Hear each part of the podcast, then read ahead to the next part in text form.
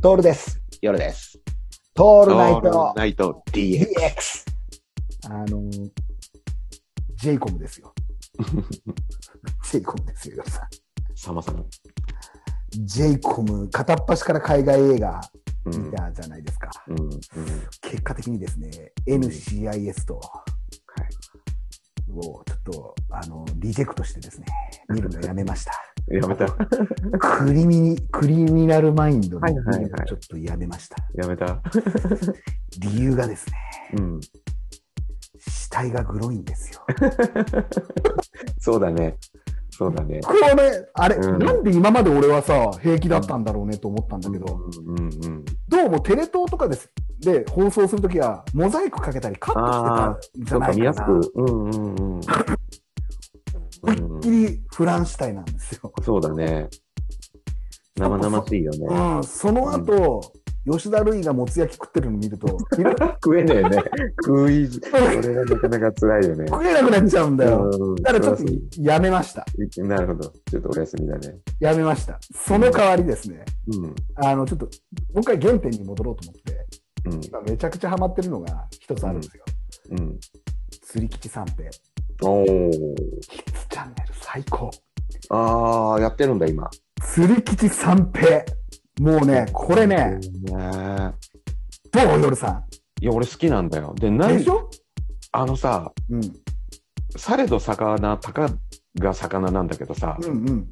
あのーすげえ怖え音楽じゃん。テレテレレテレレーっつってね。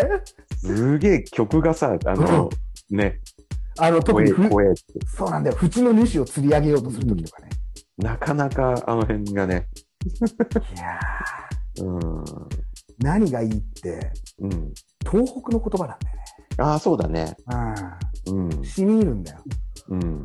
で、俺がもう見てるのって、もう80何話目ぐらいからだから、ああ、うん、うん、もう正治とかが出てきてんだよね。うん、うん。ヒシャーっつって。うん、うん。可愛いんだよ、あいつが。はい、はい。で、ゆりっぴも出てきて、うん、うん。で、三平が、ゆりっぴ、今夜どうだい？っつってね。言わねえだろ。久しぶりにどうだい？っつって。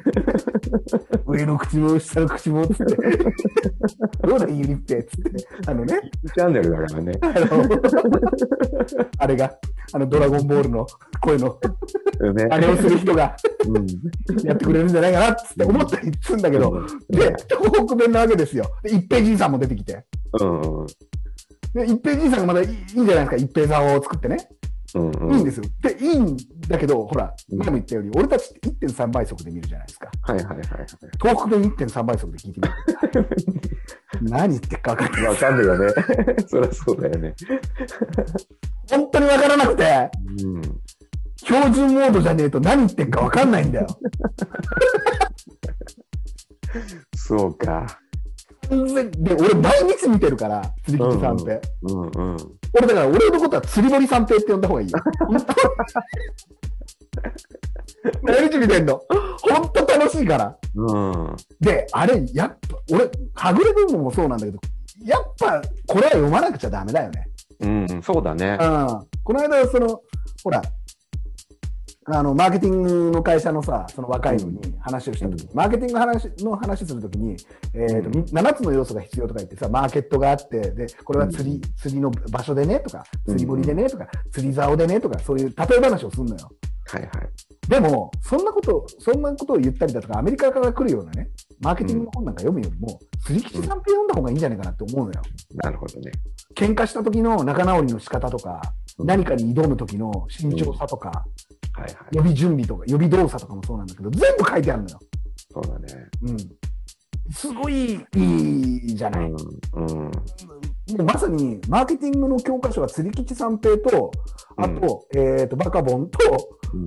はぐれ組でいいんじゃないかなって思うくらいなのよ。もうこれ、この3つ、ああとね、あとですよ。課題図書として鬼平犯科帳ですよ。ああ、そうだね。うん。ねこの辺で俺は全然いいなと思ってうんるんだけど、うん